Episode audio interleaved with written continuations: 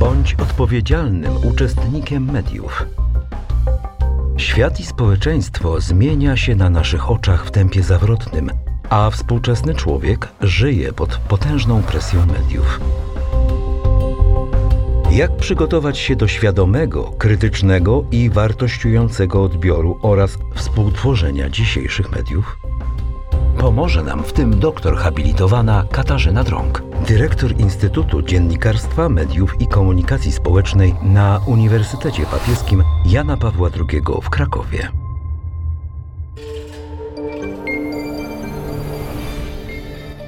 Ucz się nieustannie języka mediów.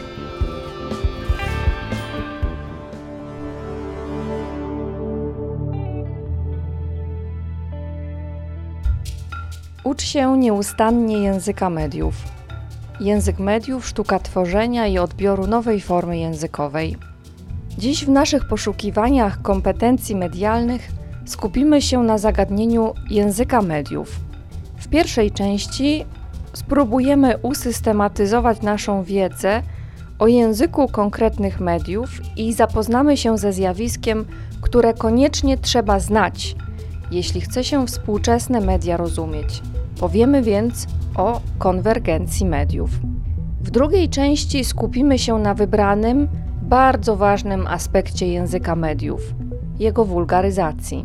Powiemy o mowie nienawiści w języku mediów, słowem poświęcimy chwilę na sprawy związane z formą przekazów medialnych i chwilę na rozmowę o treści, zawartości przekazów medialnych. Jeśli chcemy właściwie rozumieć kogoś, z kim się porozumiewamy, musimy mieć wspólny język komunikacji. Jeśli pomiędzy nadawcą i odbiorcą nie ma tak zwanej wspólnoty semantycznej, czyli obydwie strony nie znają tych samych znaków, kodów języka, to wzajemne porozumienie jest po prostu niemożliwe. Z taką sytuacją mamy do czynienia na przykład, gdy mówiący tylko po chińsku Chińczyk próbuje nawiązać rozmowę z mówiącym wyłącznie po polsku Polakiem.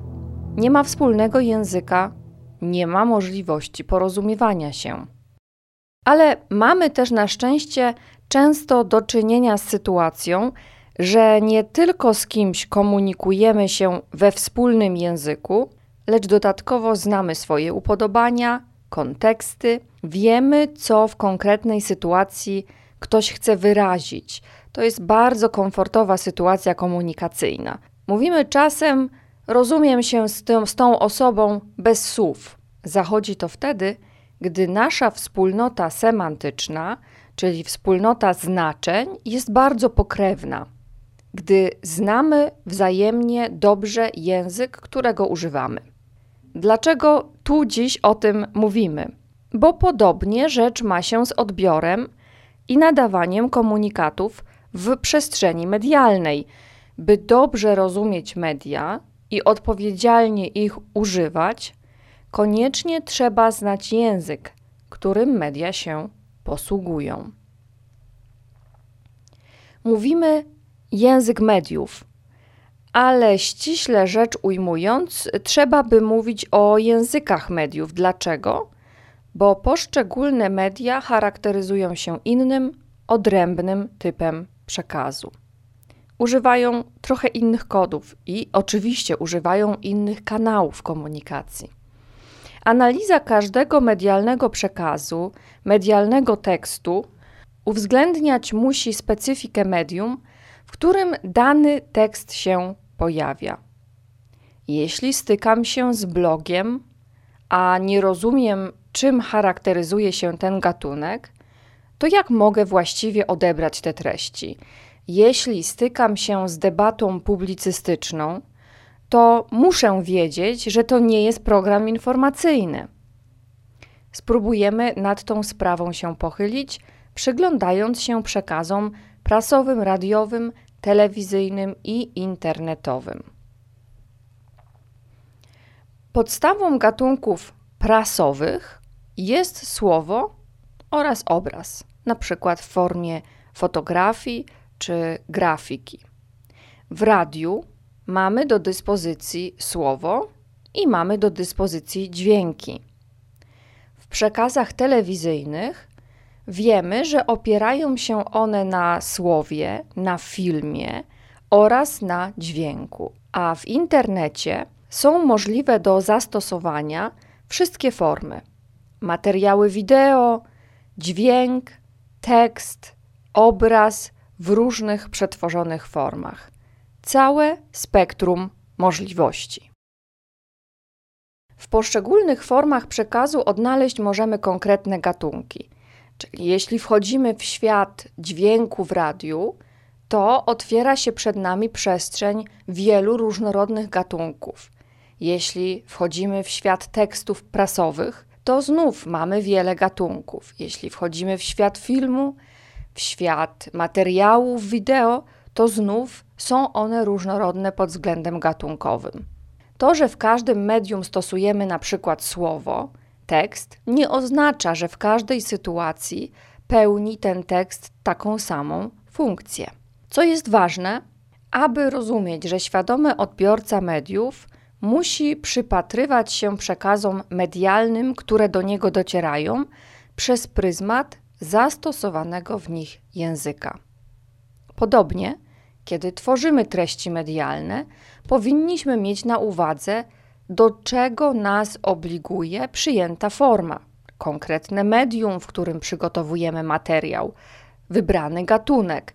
Na przykład, nasza audycja nie ma formy wywiadu, nie ma formy dyskusji, ale została pomyślana jako mini wykład popularno-naukowy, poświęcony szeroko pojętym kompetencjom medialnym.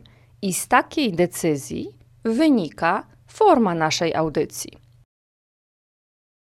Mówiąc o języku mediów, trzeba zauważyć, że bardzo szczególnym medium jest internet. Łączy on, jak powiedzieliśmy już, wszystkie formy słowo, film, obraz, dźwięk. To daje świetne możliwości, ale też stanowi ryzyko dla niedoświadczonego użytkownika, który może zagubić się wśród przekazów profesjonalnych i nieprofesjonalnych. Wiemy, że internet pełny jest tych materiałów, które przygotowywane są przez profesjonalne redakcje i specjalistów, ale też w internecie jest olbrzymia przestrzeń dla nieprofesjonalnych nadawców.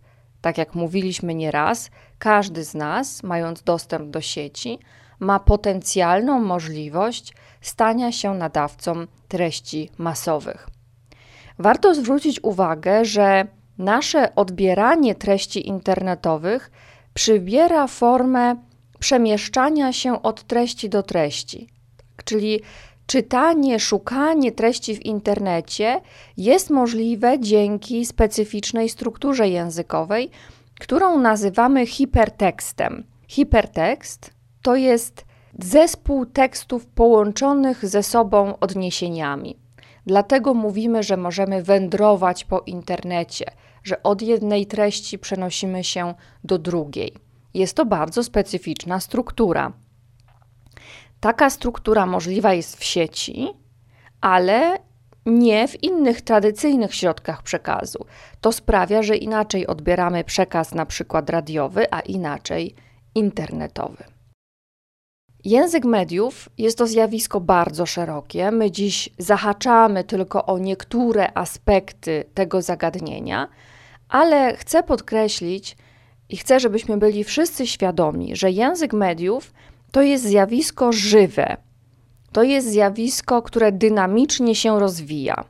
To nie jest jakieś zagadnienie języka mediów zamknięte w starym podręczniku do stylistyki umieszczonym na półce, gdzie mamy charakterystyki poszczególnych gatunków dziennikarskich czy innych. Dziś z jednej strony mamy do czynienia z klasycznymi gatunkami dziennikarskimi, takimi jak news czy wywiad, a z drugiej strony jeszcze nie tak dawno nie istniał gatunek taki jak na przykład blog, vlog, mem itd. Tak Rozwijają się technologie komunikacyjne, a co za tym idzie, pojawiają się nowe przestrzenie dla nieznanych dotąd gatunków medialnych. To jest bardzo interesujące.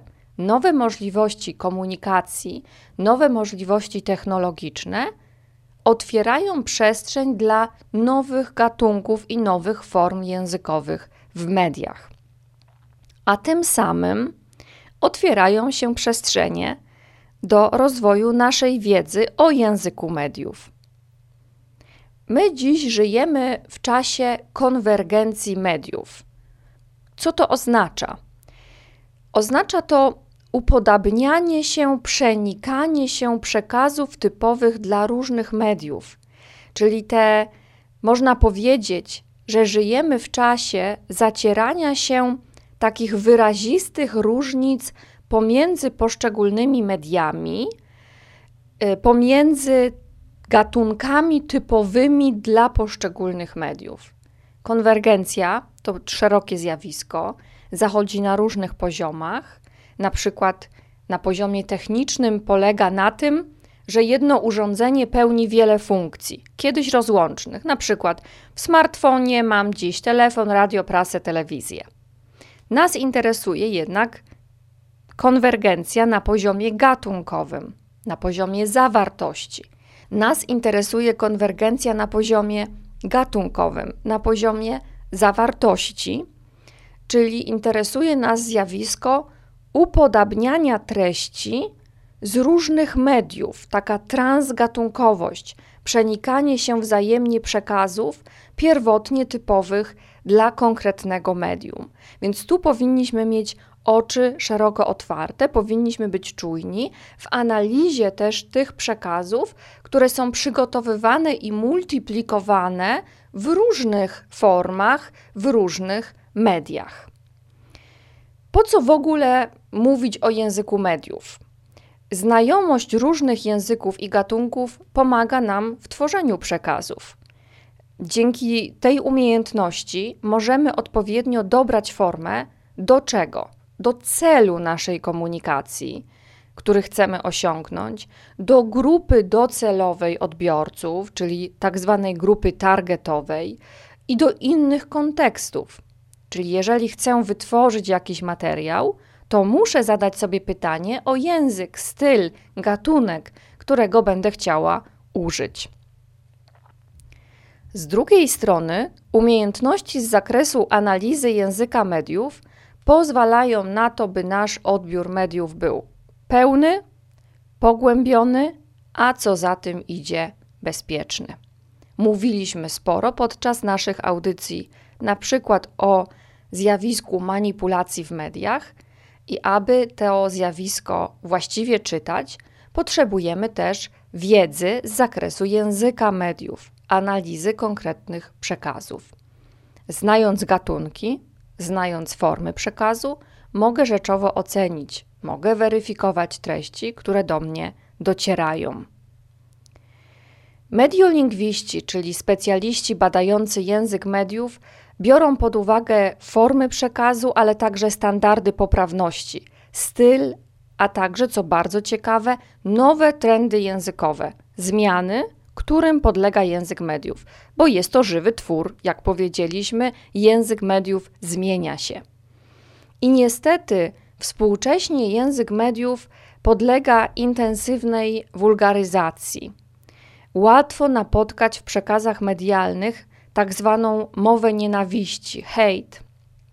Język w mediach dziś nie jest już, a było tak przez e, długie dziesięciolecia. Język w mediach dziś nie jest już wzorcem języka ogólnopolskiego. E, już nie uczymy się poprawnej polszczyzny na e, przekazach medialnych albo na większość z tych przekazów medialnych nie może być wzorcem poprawnej polszczyzny. E, I to jest zjawisko bardzo ważne, e, bardzo trudne, bardzo skomplikowane, ale warte naszej uwagi. Ono nam pokazuje, jaka siła tkwi w języku mediów.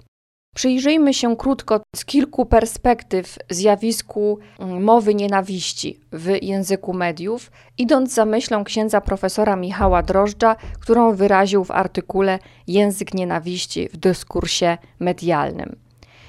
Wskazywał, że język mediów coraz częściej nie jest nośnikiem obiektywnych znaczeń, ale staje się narzędziem dyskursu komunikacyjnego.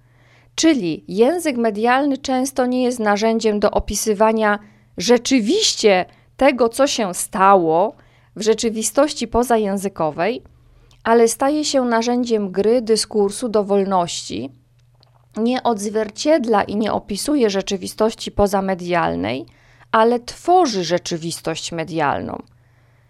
Powstaje zatem bardzo ważne, można powiedzieć kluczowe pytanie, w jakim stopniu przekazy medialne tworzące obrazy świata odzwierciedlają faktyczny stan, na przykład jakiegoś konfliktu społecznego, który jest prezentowany za pomocą języka nienawiści, języka negatywnego, i odwrotnie, w jakim stopniu język mediów, przekazy medialne kreują taki stan sporu, kłótni i nienawiści, używając takiego języka. Inaczej mówiąc, czy przepełniony negatywnymi emocjami język mediów jest taki, bo tak faktycznie, inaczej mówiąc, czy przepełniony negatywnymi emocjami język mediów jest taki, bo tak negatywna jest rzeczywistość relacji społecznej, czy rzeczywistość ta jest taka, bo negatywny język mediów tak ją kształtuje. Można spojrzeć na język mediów dziś również z perspektywy jego infantylizacji. Jest on bardzo często skrojony na miarę takiego uśrednionego odbiorcy. Często w tych przekazach eliminowana jest potrzeba naszego wysiłku intelektualnego. Jako odbiorcy dostajemy w cudzysłowie taką papkę przygotowaną już dla nas, taką, która nie wymaga od nas wysiłku intelektualnego. Nie jest dobre, by przekaz medialny pozbawiał człowieka samodzielnego myślenia. Czy w takiej sytuacji człowiek, odbiorca nie będzie utrwalał w sobie postawy konformizmu, lenistwa intelektualnego, rezygnując z własnej odpowiedzialności i się tak wpisując w nurt, płynąc tym nurtem? Więc język też powinien nas podnosić do mm, myślenia, do wysiłku intelektualnego, a nie wpisywać nas w nurt mowy nienawiści, przesyconej negatywnymi emocjami, które przyjmujemy bezmyślnie je kopiując. Media preferują też nową jakość przekazów medialnych. Język mediów często, a może zbyt często, jest zabawowy, lekki, łatwy, rozrywkowy. Powstaje zatem kolejne pytanie – czy w takim świecie zabawy nienawiścią, negacją, człowiek jest w stanie budować relacje do drugiego człowieka na prawdziwych fundamentach miłości i szacunku dla godności człowieka. Język nienawiści, język złości, język destrukcji, język negatywnych emocji to nie jest zabawa. Nigdy w naszych relacjach interpersonalnych, a tym bardziej, gdy tego języka używamy w przekazach medialnych, które są multiplikowane, które mają bardzo duży wpływ na szerokie rzesze odbiorców.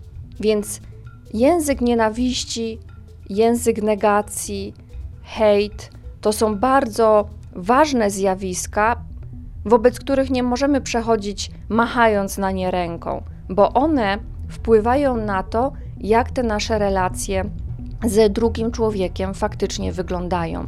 Media karmią nas pewnymi treściami, a my powinniśmy zauważać, jakie to są treści i czy faktycznie chcemy z tych treści korzystać i za tymi treściami podążać. Taka siła tkwi w języku mediów. Tkwi siła dobra i jak wiemy, tkwi też siła destrukcyjna. I to od naszych wyborów zależy, jaki potencjał języka prezentowanego w mediach będzie faktycznie wykorzystywany.